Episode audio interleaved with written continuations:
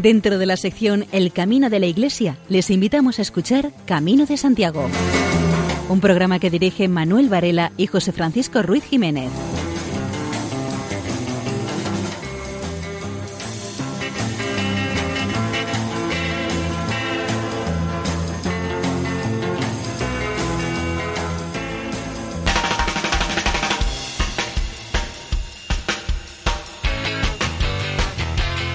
Queridos oyentes, les damos la bienvenida a este segundo programa de Camino de Santiago en tiempo pascual en la sintonía amiga de Radio María. Esperamos que nos acompañen en nuestra peregrinación nocturna durante los próximos 55 minutos, en la cual esperamos entretenerles e informarles.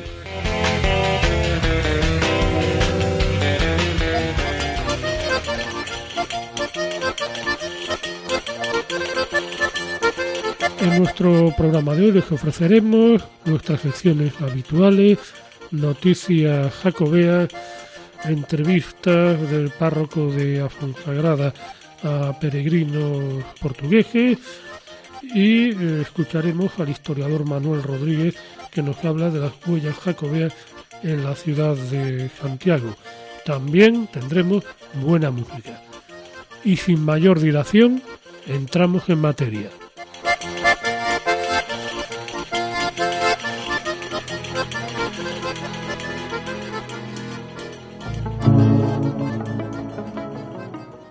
A mis buenos compañeros mi madre ha puesto nerviosos, también ellos ambiciosos querrían ser los primeros. Dame las gracias, Señor, de vivir en el servicio, líbrame, Señor, del vicio de querer ser el mayor. Para tus pasos seguir, enséñame a comprender que siempre el mayor poder es el de poder servir. Valga de lección, Señor, para nuestros sucesores, que pongan ser servidores delante de todo honor. Seguirte a ti hasta la muerte no es hacer una carrera, sino dar la vida entera y correr la misma suerte. Príncipes o principales, nunca. Que nuestro deber es el oficio de ser testigos tuyos cabales. Quiero en la carga y en el cargo sufrir y morir de amor, y si tú quieres, Señor, beber tu cáliz amargo. Un peregrino es un hombre inquieto, un hombre que busca encontrar respuestas a los interrogantes que lleva dentro, que intenta encontrarse consigo mismo mientras camina en soledad. El peregrino es el hombre apasionado, el que se entusiasma, el que se sorprende, el que es capaz de ir descubriendo en cada paso, en cada persona, en cada flor, en cada animal, no sé, un rostro, algo, un indicio de que hay algo más que pura materialidad. El peregrino es una persona que busca encontrarse a sí mismo, se hace muchas preguntas, esperando que con el paso de los días encontrar respuestas, que muchas veces no encuentra. Lleva dentro muchas cosas que espera tener respuestas mientras camina en solitario, con esa soledad que solo te da el camino, que cada paso te va dando respuestas esas interrogantes que tú llevas dentro. Vas saliendo poco a poco y vas encontrando soluciones para esos interrogantes que te has planteado. Aunque vas en soledad intentando encontrar y dar solución a los problemas, es a la vez una persona apasionada, que cada paso que da se entusiasma por todo lo que va viendo y va sucediendo alrededor de él. Va descubriendo eh, a cada paso que da lo bonito que es el camino, que tanto le está dando para que pueda disfrutar, sus comidas, sus fiestas y tradiciones, sus personas que nos van enseñando que el camino no es una pura materialidad, sino que es mucho más, que es un punto de inflexión, dentro de nosotros y de otros que como nosotros nos van acompañando en esa bella aventura que para algunos marcará su vida y su futuro. Si vemos el camino como una cosa solo material y una forma de pasar las vacaciones, el camino va a quedar en nosotros solo superficial, aunque hacerlo de esta forma es tan viable como el que va buscando otras cosas durante su recorrido. El camino nos obliga a hacerlo de una forma en concreto, sino que se puede y debe hacerse de acuerdo a los principios de cada uno.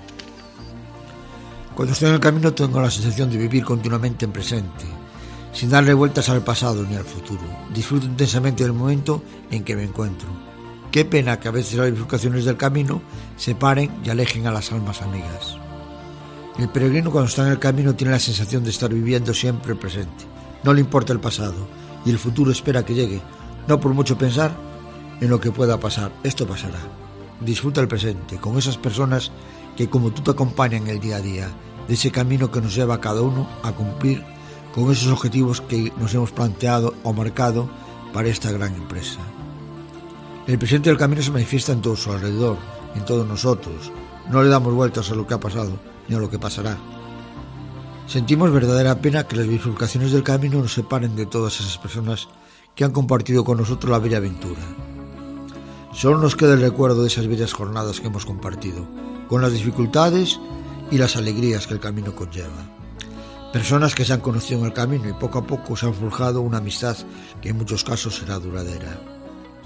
Buen camino tengas, peregrino, que tendrás oportunidad de compartir con personas de distintas nacionalidades que conforman una autopista de saber y de cultura. Buen camino.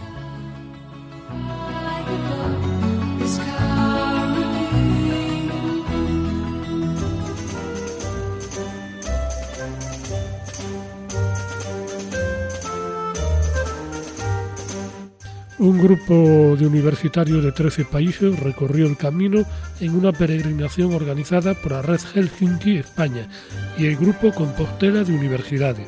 Un grupo de más de 100 estudiantes analizó el valor de los derechos humanos en el camino.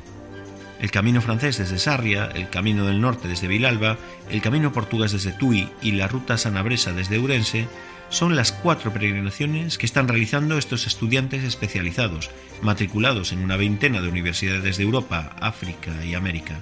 Cuando llegaron a Santiago fueron recibidos por el arzobispo de Santiago Compostela, Julián Barrio, representantes de la Junta de Galicia y el Jacobeo, junto a otras autoridades, y participaron en Santiago en el Foro Universitario Internacional El valor de los derechos humanos en el Camino de Santiago se retiraron parte de los andamios que cubrían la peineta de la fachada del Obradoiro.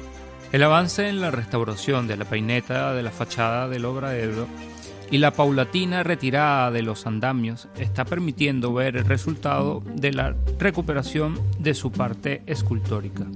En las últimas semanas se terminarán los trabajos de restauración de las esculturas del apóstol Santiago.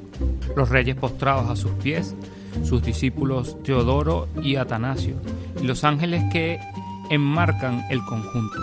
También se termina la restauración de las figuras de Santa Susana, San Juan Evangelista, Santiago el Menor y Santa Bárbara, situadas sobre el balaustrada de los estribos. Las esculturas recuperan en parte su esplendor original, a la vez que se han eliminado los efectos del desgaste y la acción de la lluvia, recuperando elementos que se hallaban deteriorados. El camino primitivo pierde a Arcadio Rey López Pana. El 23 de marzo el camino primitivo perdió a Arcadio Rey López, conocido también como Pana, el último de Filipinas, o como el guardián del reino de Busgousu. Con la muerte de Pana se nos uno de esos entrañables personajes que hacía el camino primitivo más agradable, pues siempre tenía una anécdota o algo que contar para hacer continuar más ligero. Los que tuvieron la suerte de compartir algún rato con él en su mirador de Leticia siempre sentirán su presencia y su compañía, pues a buen seguro que ahora les habrá ampliado su radio de acción y desde arriba podrá animar y acompañar a todos los peregrinos durante todo el trazado del camino primitivo hasta llegar a Santiago. Se duplicó el número de peregrinos por el camino portugués respecto a 2017. El pasado mes de febrero pasaron por Pontevedra 746 peregrinos.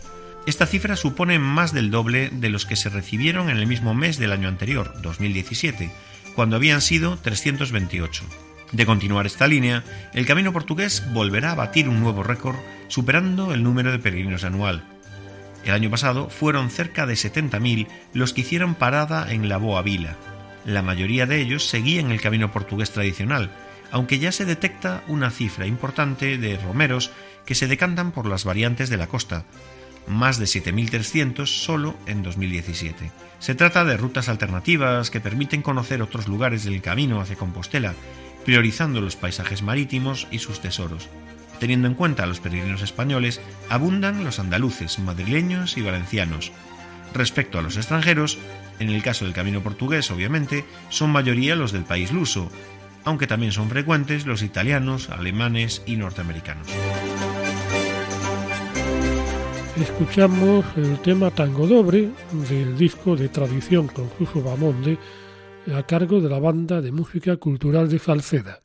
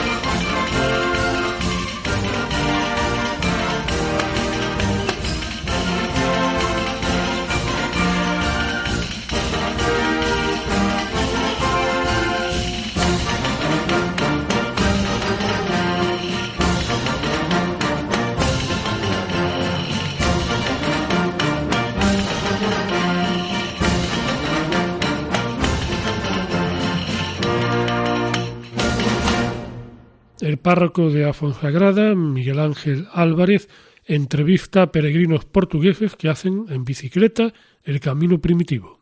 Pues hoy llegaron a Fonsagrada tres peregrinos portugueses, Pedro, José y Víctor, Está el tiempo frío, apenas vemos peregrinos todavía por estos lugares, pero ellos llegaron aquí en esta tarde fría. Yo les pregunto así a, los tres los motivos por los que estáis ah, haciendo el camino. Bueno, y que conteste uno de los tres, el que quiera. Fazemos o caminho de Santiago já várias vezes. Já corremos seis caminhos de Santiago. O motivo que nos leva a fazer o caminho é um pouco de fé gostarmos de toda a história de Santiago e encanta-nos toda esta, esta logística, tudo que há sobre Santiago nos encanta. E aí eh, nos leva a percorrer vários quilómetros, sempre em bici, nunca fizemos a pé. Pois gostávamos de fazer a pé, mas de momento o tempo não nos permite. Eh, el tiempo eh, supongo que ha sido duro estos días por el frío que hacía hoy especialmente. ¿Cómo se llevan las dificultades del camino? Sí, muchas. Eh, ayer, ayer y hoy muy duro. Vimos de vista por los hospitales y muy difícil. Un metro de niebla arriba, tuvimos que bajar porque perdemos, perdemos la montaña y regresamos abajo y después vimos un poquito por carretera porque ayer fue muy, muy difícil, muy difícil, pero conseguimos, estamos todos acá y bien. ¿Y tuvisteis ocasión de hablar con otros peregrinos estos días o todavía hay poca gente por el camino? Sim, temos sempre a oportunidade de falar com outros peregrinos e, uh, e trocar algumas impressões das dificuldades ultrapassadas de cada um, porque todos os peregrinos tiveram dificuldades. Uh, nós de bicicleta, claro, também tivemos bastantes dificuldades porque o caminho, em certas alturas, não é para bicicletas e nós, mesmo assim, desafiamos uh, esse caminho e trocamos essas impressões com, com outros peregrinos de outras nacionalidades. Bueno, pues nada más. Eh, muchas gracias por llegar hasta aquí y como decíamos antes en la bendición del peregrino, pues yo deseo que lleguéis también felizmente a Santiago una vez más y que la experiencia pues sea gratificante y que el tiempo también os acompañe. Muchas gracias. El historiador Manuel Rodríguez nos habla de las huellas jacobeas en la ciudad de Santiago, no siempre reconocida. La acogida y la hospitalidad son la base de la peregrinación, la base histórica y la base actual de la peregrinación a Santiago de Compostela. Yo creo que todas las peregrinaciones, pero en esta eh, de manera especial. Y esa acogida y esa hospitalidad deben ser eh, referenciales justamente en donde concluye el camino, en la meta del camino. Y a veces es así y a veces no es así. A veces las huellas están presentes y a veces esas huellas no están presentes o están eh, muy difusas. Eh, acogida y hospitalidad están en la base de la peregrinación, de toda peregrinación eh, cristiana, pero especialmente en esta. Y ya en las propias raíces del cristianismo, en las propias raíces de la peregrinación jacobea, lo tenemos muy claro. En el Nuevo Testamento eh, Jesús dice, yo soy el camino. Dice también, quien a vosotros recibe, a mí me recibe. Y dice, por último, entre otras cosas, dice, fui peregrino y me acogisteis. Entonces, ya desde el principio se nos está planteando al peregrino como un viajero sagrado, que más especialmente en el camino de Santiago, también el Veneranda Dies, que es eh, uno de los sermones del Códice Calistino, que es la Biblia, entre comillas, del Camino de Santiago, donde está la inspiración eh, religiosa, la inspiración ideológica de lo que significa eh, el Camino de Santiago, también el Veneranda Dies se nos deja muy claro este sentido de la peregrinación a Santiago de Compostela basado en la acogida y basado en la hospitalidad. Hospitalidad que no quiere decir gratuidad. Quiero dejarlo muy claro. Hospitalidad en el sentido de una acogida cristiana, de una acogida humana, de una acogida de una persona a otra persona. Y en este sentido, un párrafo eh, muy significativo del Veneranda Dies. Así pues, cualquiera que en el mercado, en el negocio, en el cambio, en el hospedaje o en dichas trampas no estafe a los peregrinos, sino que se comporte correctamente con ellos, sin duda recibirá del Señor aquí y en el futuro la recompensa. Y quien quiera que los estafe o les quite algo por robo, pillaje u otra clase de trampa, sin duda tendrá parte con Datán y Abirón y el demonio. Y otra cosa más de Veneranda Díez, del libro primero del Códice Calistino. Alégrense los que trataron correctamente en todos sus negocios a los peregrinos de su camino. Deja muy claro, por un lado eh, está muy claro en el Nuevo Testamento, clarísimo, y por otro lado está eh, muy claro en el propio Códice Calistino, en el libro de Santiago. La ciudad de Santiago aclarado el, significado que tienen la acogida y la hospitalidad en la peregrinación jacobea, pasamos ya a concretar en la ciudad de Santiago. Y lo primero que tenemos que dejar muy claro, para que se entienda todo lo demás, es que Santiago de Compostela, la ciudad de Santiago de Compostela, es peregrina de principio a fin. Yo creo, muchas veces lo comento, que el último que se irá de Santiago el día que se acabe el mundo será un peregrino, lo tengo clarísimo, porque el primero que vino fue un peregrino, fue Santiago, fue el, apóstol Santiago el Mayor. En este, eh, en este sentido, eh, sin embargo, a mí me extraña, lo comentaba antes el deán, a veces lo difícil que es visualizar en la ciudad de Santiago esas huellas peregrinas que la marcan de principio a fin. Y les voy a poner eh, tres ejemplos que son los que tienen ustedes ahí en la, en la, en la imagen. Este es esta es la fuente do Franco, la fuente del Franco. Esa fuente, ¿eh? esa fuente eh, es hoy un lugar por el que si pasan por delante, está en la calle del Franco, no lo van a ver. Desgraciadamente, la primera huella fundacional de la ciudad es corresponde a la fuente más olvidada de la ciudad. Es increíble, a mí me resulta increíble, pero esa es la realidad. Pasen por allí y comprueben. ¿eh? Es, es eh, casi parece una alcantarilla. Tristísimo. Bien. Eh, no será porque a veces, eh, pero a las autoridades a veces les, les, cuesta entender la huella jacobea de la ciudad, tan profunda, huella fundacional además. Como decía Segundo antes, el de An, ahí es donde, según la leyenda, según la tradición, los bueyes que traían desde Iria Flavia, desde la costa, el cuerpo de Santiago, hasta un lugar interior protegido donde enterrarlo, se pararon. ¿eh?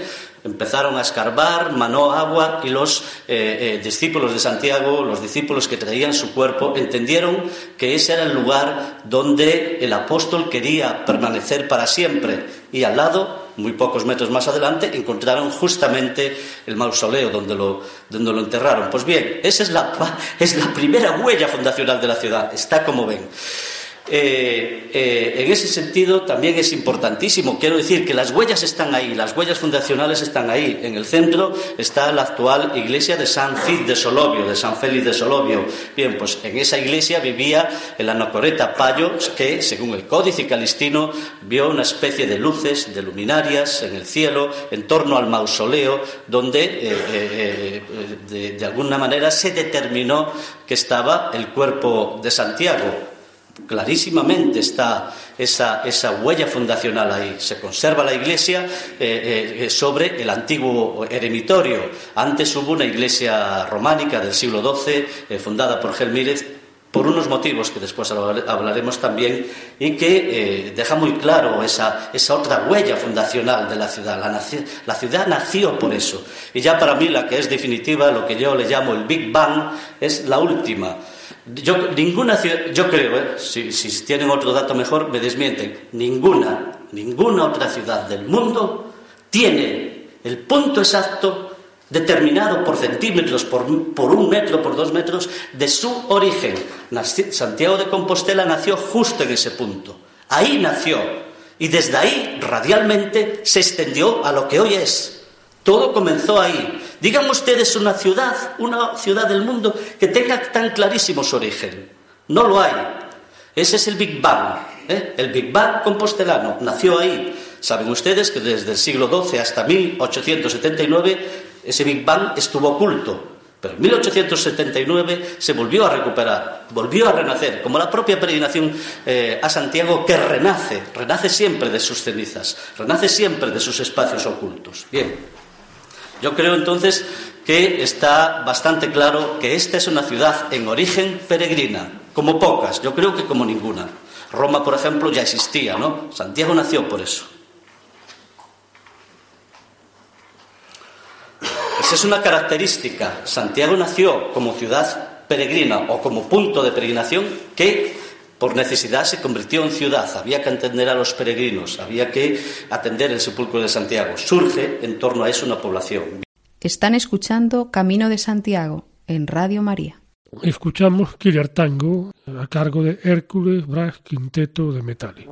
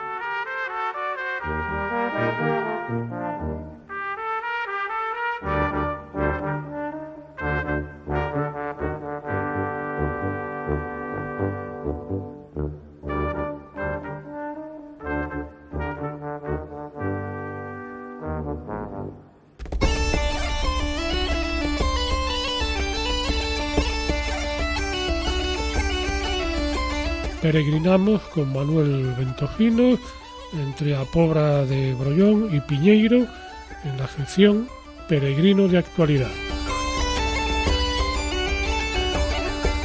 Etapa Pueblo de Brollón Piñeiro. Pueblo de Brollón en gallego oficialmente a Pueblo de Brollón es una localidad y municipio español situado al sur de la provincia de Lugo, en la comunidad autónoma de Galicia. Pertenece al partido judicial de Monforte de Lemos y a la comarca de la Tierra de Lemos forma parte de la Ribeira Sacra. Limita al norte con Inzo, al sur con Quiroga y Ribas de Sil. Al este con Samos, Folgosa do Corel y Quiroga y al oeste con Monforte, Lemos y Bóveda. Salimos de Puebla de Borjón en un día para recorrer una bella y gran etapa, como no podía ser de otra forma. El día se prestaba para ello. Nos encontramos al bajar, al empezar la etapa, con una buena helada. Dejando atrás Pueblo de Borjón también nos alejamos de las estivaciones de la Serra del Caurel, para entrar en el Valle del Lemos, dejando atrás varios pueblos, algunos de ellos muy bien cuidados, que merece la pena pararse un ratito al contemplarlos. Seguimos, dejando a pueblo de Bollón un lado, Alende, Cereixa, Rayos, Ocampo, Reigada, Monforte de Lemos, a Veiga, Alagoa, Moreda, Pacio, Sabroza, Reguendo, San Rosendo y Aregueira. Pasamos por todos estos pueblos durante el recorrido de esta etapa, una etapa llana, puesto que discurre, como hemos dicho antes, por el Valle del Lemos, una etapa que tiene parte de su recorrido por asfalto, lo cual exige ir con cuidado por el cruce de los coches que podemos encontrar. Dejamos atrás la cuenca del Sil y en las próximas etapas ya entraremos de lleno en la cuenca del Miño. La etapa de hoy es de esas llamadas de transición. Solamente la salva el paso por Monforte de Lemos, pero eso queda para las próximas etapas, donde traeremos un apartado específico para Monforte. Después de una muy buena mañana para andar, puesto que había una buena temperatura y no había peligro de lluvia, son de esos días de invierno que se te apetece andar, sobre todo después de los días que hemos pasado con frío, agua y nieve, que hacían que los días fuesen grises y melancólicos. Una vez llegados al punto final de la etapa nos hemos agrupado para coger los autobuses y regresar a Monforte Lemos, para degustar de una buena comida en un restaurante de la zona. Ya se acababa un día, una mañana preciosa para andar, en una zona impresionante. Solo una pequeña apreciación a los señores de la Asociación del Camino de Invierno. Han estado ustedes luchando para que el Camino de Invierno fuese reconocido como camino oficial. Eso está muy bien, que desplieguen todas sus fuerzas en prensa, radio televisión e instituciones. Eso queda muy bien para la galería. pero el camino también necesita su mantenimiento. Eso, claro, no ayuda a las noticias que pueden salir en los medios de comunicación. En concreto, en esta etapa hay dos puntos donde el camino es intransitable, lleno de agua y con unas simples losas bien colocadas evitaría el tener que pasar sorteando el agua acumulada en el camino. Esas cosas son las que hacen camino, que el peregrino sepa que miran por su comodidad dentro de lo que es este. Claro, eso no cuelga medallas, pero hay que hacerlo. Que tengáis un buen camino y hasta la próxima etapa.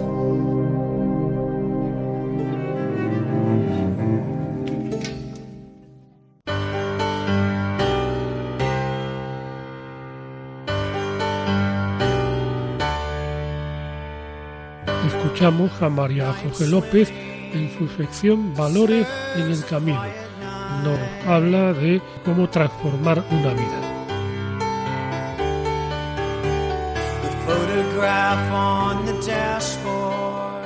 En la peregrinación van produciéndose cambios respecto de las cosas, de los demás, de uno mismo y de Dios.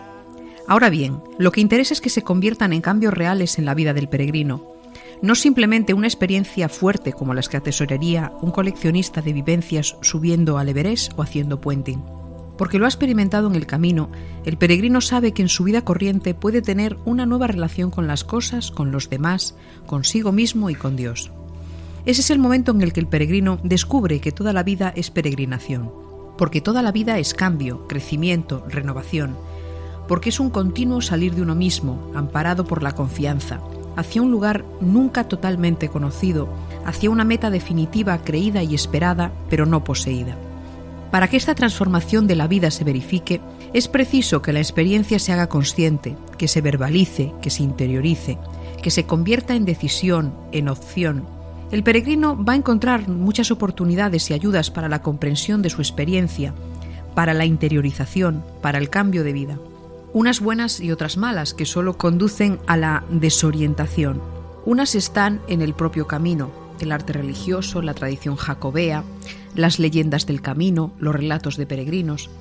Otras surgen de la relación con otros peregrinos o con los agentes de acogida, como son el testimonio, la actitud de los demás, la escucha, o bien son ayudas introducidas intencionalmente en ámbitos o momentos de diálogo interpersonal o en grupo, ocasiones más o menos formales de compartir experiencias, propuestas de interiorización a través de frases o audiovisuales sugerentes, momentos de meditación o de oración, de escucha de la palabra de Dios, ofertas de celebración de la Eucaristía o de la penitencia. Allí donde el proceso es más íntimo, es también donde más entra en juego la persona y la acogida del hospitalero. Ayudar a verbalizar, a interiorizar, en ocasiones a orientar la experiencia, a desbrozar separando la paja de lo esencial.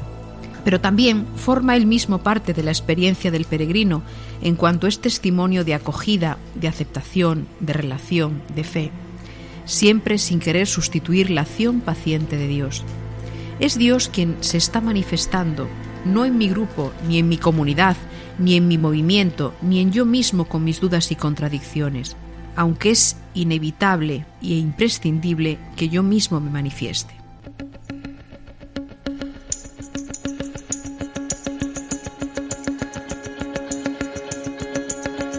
Y llegamos al momento petro y rocoso del programa.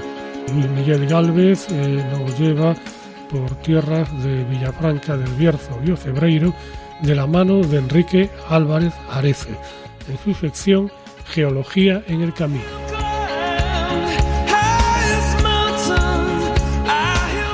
Continuando con la peregrinación geológica, gracias al libro de Enrique Álvarez Areces, llegamos al conjunto histórico-artístico de Villafranca del Bierzo, que desde 1965 cuenta con esta distinción y en el que destaca la iglesia de Santiago del siglo XII, construida con sillarejos elongados de anfibolita, material ampliamente representado en el patrimonio arquitectónico, tanto civil como religioso, de la localidad.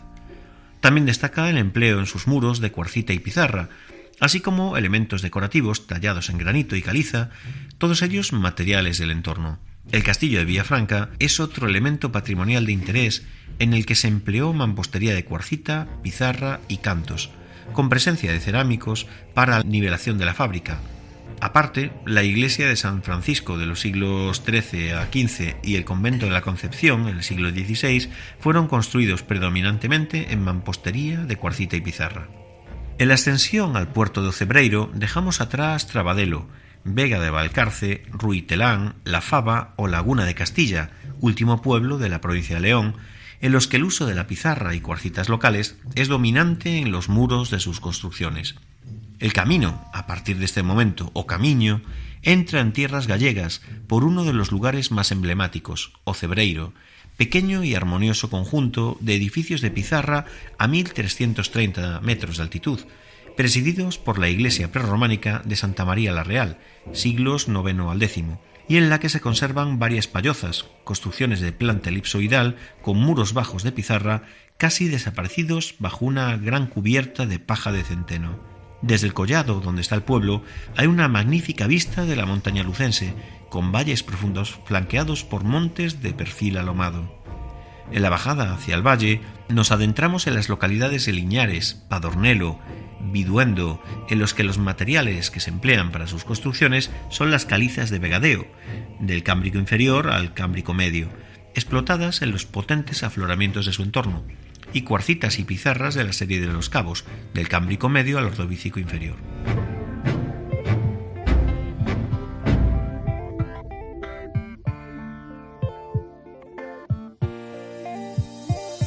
¿Cuál camino Santiago elegir?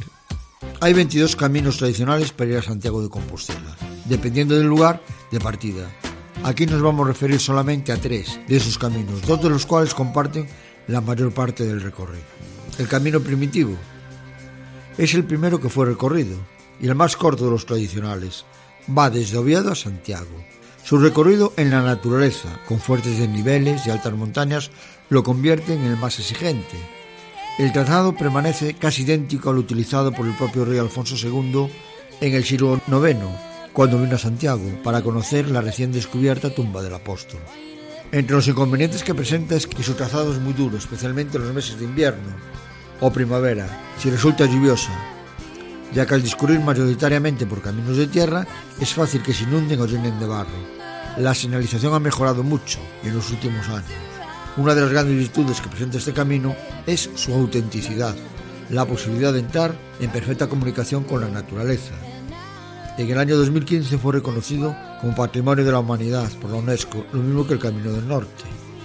El Camino de Santiago Norte o de la Costa ha sido declarado Patrimonio de la Humanidad por la UNESCO en el año 2015, por lo que es de los menos conocidos. Es el que tiene un clima más suave, es de fácil acceder al lugar de salida, el paso fronterizo de Irún. Tiene una mayor cantidad de lugares donde dormir alternativos y menos monumentos. Esta ruta es la que más ha crecido proporcionalmente durante los últimos años y es también la más original respecto a las otras porque discurre pegada a la costa norte de España de modo que ofrece algunos paisajes marítimos muy hermosos y al ser el más solitario ofrece un plus de dureza. La Vía de la Plata, que comienza en Sevilla, es muy interesante por el importante patrimonio cultural que se puede visitar recorriendo su trazado, ya que parte de su recorrido desde Mérida a Astorga discurre por lo que era una antigua vía romana de comunicación. Negativo, en verano las temperaturas pueden llegar a ser peligrosas. El camino portugués, es la segunda opción favorita por el número de peregrinos a Santiago.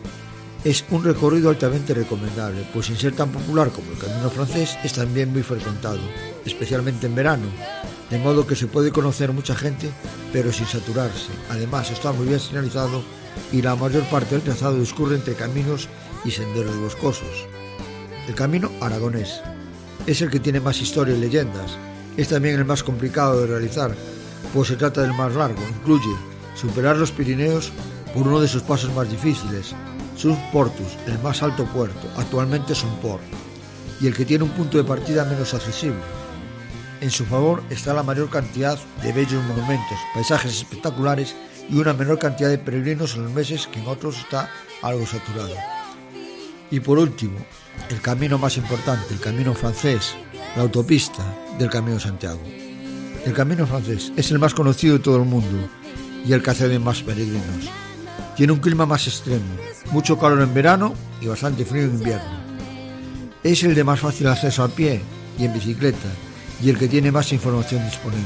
La gran ventaja del camino francés es que resulta cómodo y fácil desde el punto de vista de infraestructuras y servicios. Recomendable a aquellos peregrinos que vayan a Santiago solos, pero no quieran hacer el camino en soledad, pues aquí resulta fácil conocer gente con la que intercambiar experiencias, alguien que le eche una mano en caso de necesidad. Además, encontrará donde dormir. El aspecto negativo es que tanta gente, especialmente en verano, puede matar parte del encanto y del sentimiento espiritual de la peregrinación, convirtiendo esta vía de encuentro en algo más parecido a un recorrido turístico.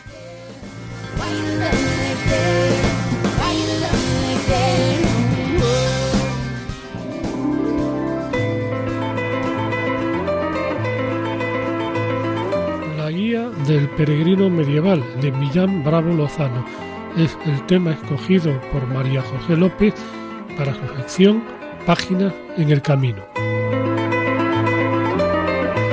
Guía del peregrino medieval es el título del latinista Millán Bravo Lozano, que adopta para referirse al ya conocido y nombrado Liber Peregrinationis, uno de los cinco libros que forma parte del Códice Calistino, traducido magistralmente al castellano.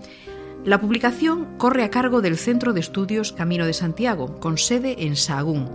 Gracias a este extraordinario trabajo de traducción, la que ya se considera primera guía de peregrinos europea, obra probablemente del clérigo viajero Aymerich Picaudus, primer cronista del camino, retoma toda su importancia en el último cuarto del siglo XX y es sin duda un valioso cuaderno que puede y debe tener presente el peregrino de nuestro tiempo. Pero ocurre también que la traducción es un factor más que ha ayudado a revitalizar y rescatar del olvido la ruta jacobea. En cierto modo, las traducciones actualizan los libros con todas las consecuencias.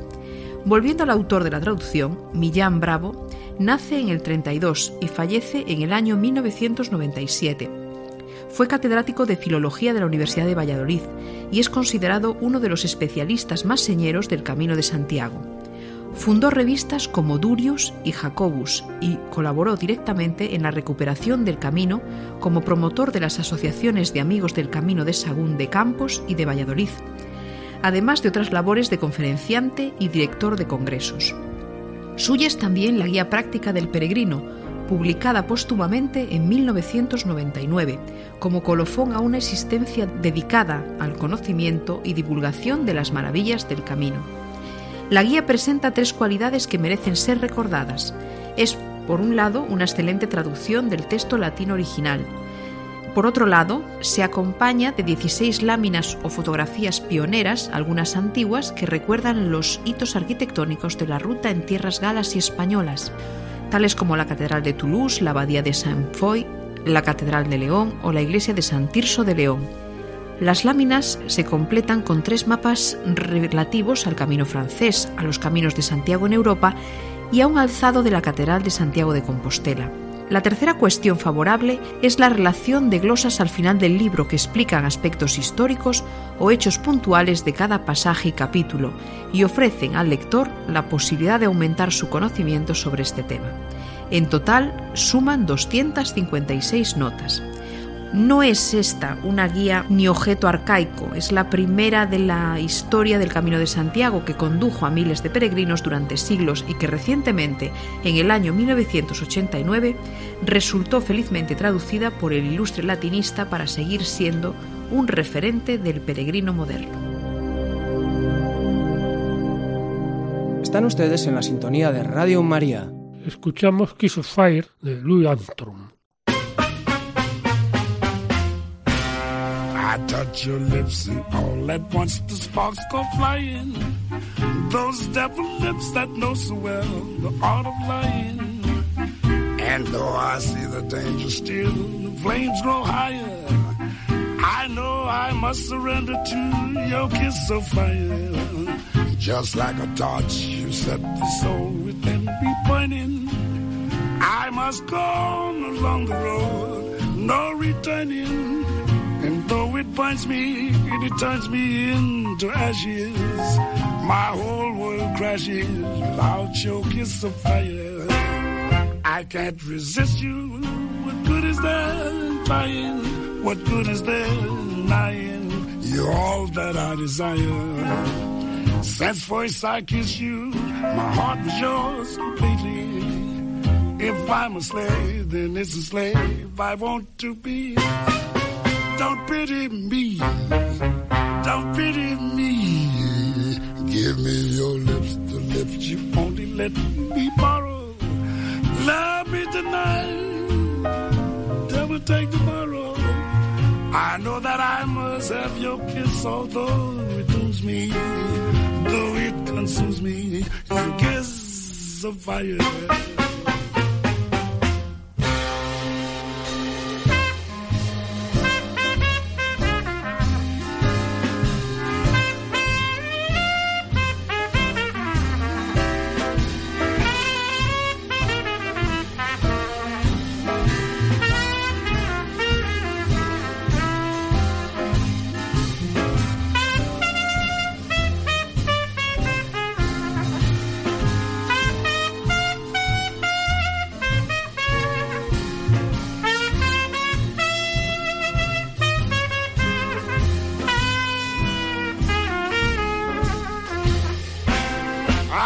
Can't resist you. What good is there in trying? What good is there denying? You're all that I desire. Since first I kissed you, my heart was yours completely.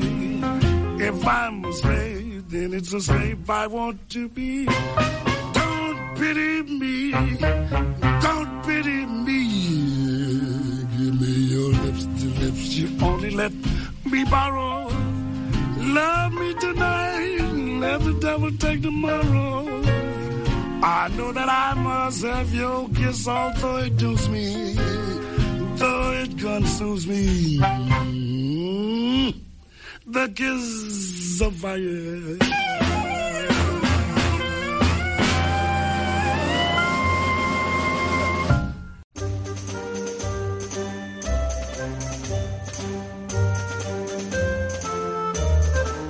Comenzamos el segundo bloque de noticias.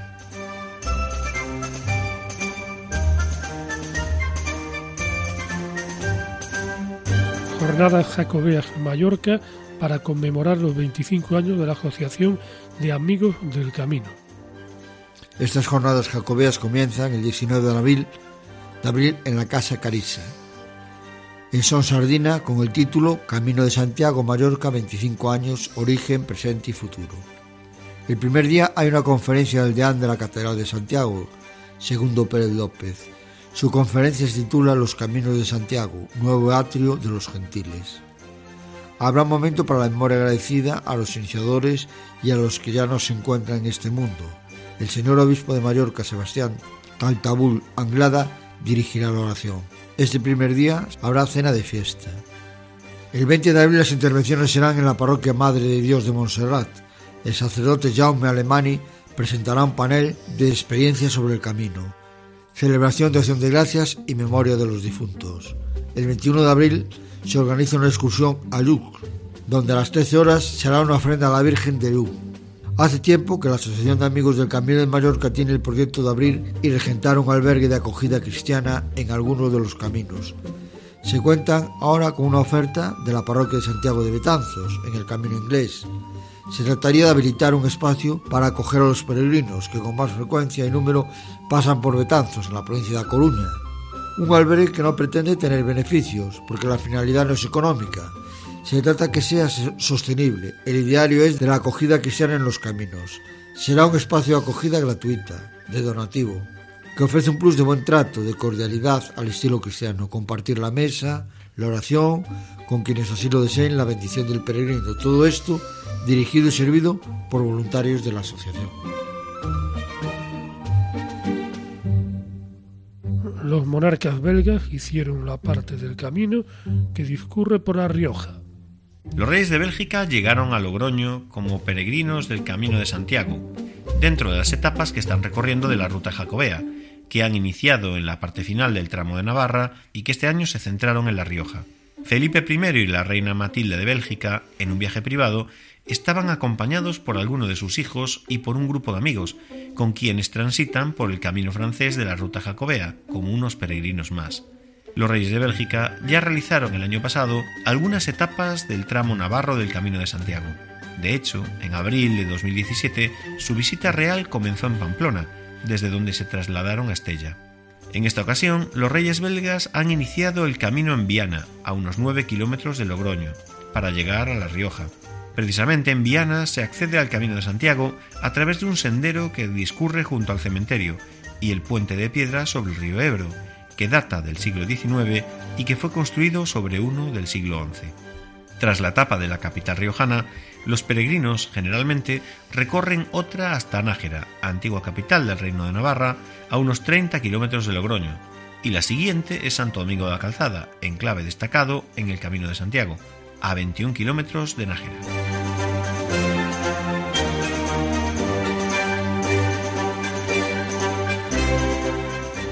La Guardia Civil puso en marcha el plan de seguridad del Jacobeo en las últimas semanas de marzo y primera semana de abril. La Guardia Civil intensificó los servicios realizados dentro del llamado Plan de Seguridad Jacobea 2018, que abarcó desde el 19 de marzo al 8 de abril. En este periodo aumenta de forma importante el número de peregrinos que realizan el Camino de Santiago. En esta ocasión se contó con un componente de la Gendarmería Nacional Francesa, que prestó servicio junto a guardias civiles a lo largo del Camino de Santiago. Se colocaron carteles informativos en diferentes tramos y lugares, albergues y lugares de culto, para informar a los peregrinos del puesto de la Guardia Civil más cercano, así como el teléfono de emergencias del cuerpo, 062, al que pueden llamar en caso de necesidad. Marchemos en su paz. Él viene con nosotros, el maestro caminante y viajero en Galilea, el maestro yendo y viniendo fatigado. Marchemos con él. Bajó a enseñarnos caminos, a poner nuestros pasos tras los suyos, a avanzar hacia el Padre día tras día. Cuando nacimos comenzó la marcha por la vía de la vida sin parar. Viajar es nuestro destino pero nunca solos, aunque la ruta se retuerza. Bien sabemos el camino y sabemos el término. Bien sabemos del peligro y del compañero. Marchar, viajar, avanzar es cansarse. Ánimo, la vida entera se expresa en el camino. Nunca como ahora viviremos tanto. Y apretémonos todos como sarmientos vivos esta vida es un viaje, pero también amistad. Un amigo común nos hace amigos. Habrá lances, dificultades, fatiga. También habrá un maestro con su brazo fuerte. Marchemos. Él viene con nosotros.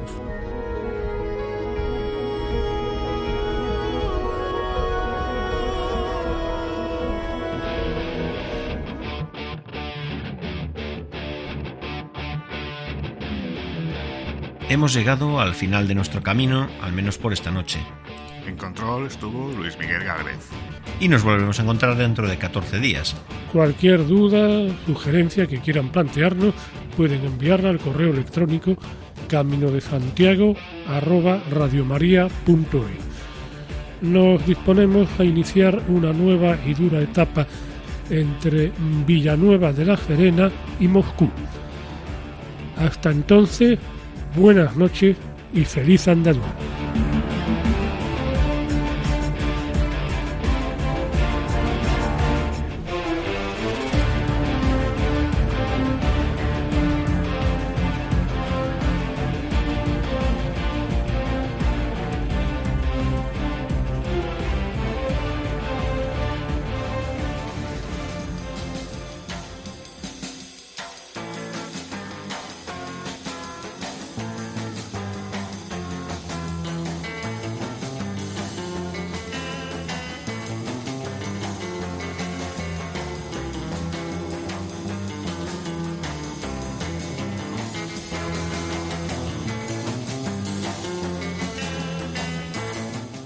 Han escuchado en Radio María Camino de Santiago, dirigido por Manuel Varela y José Francisco Ruiz Jiménez.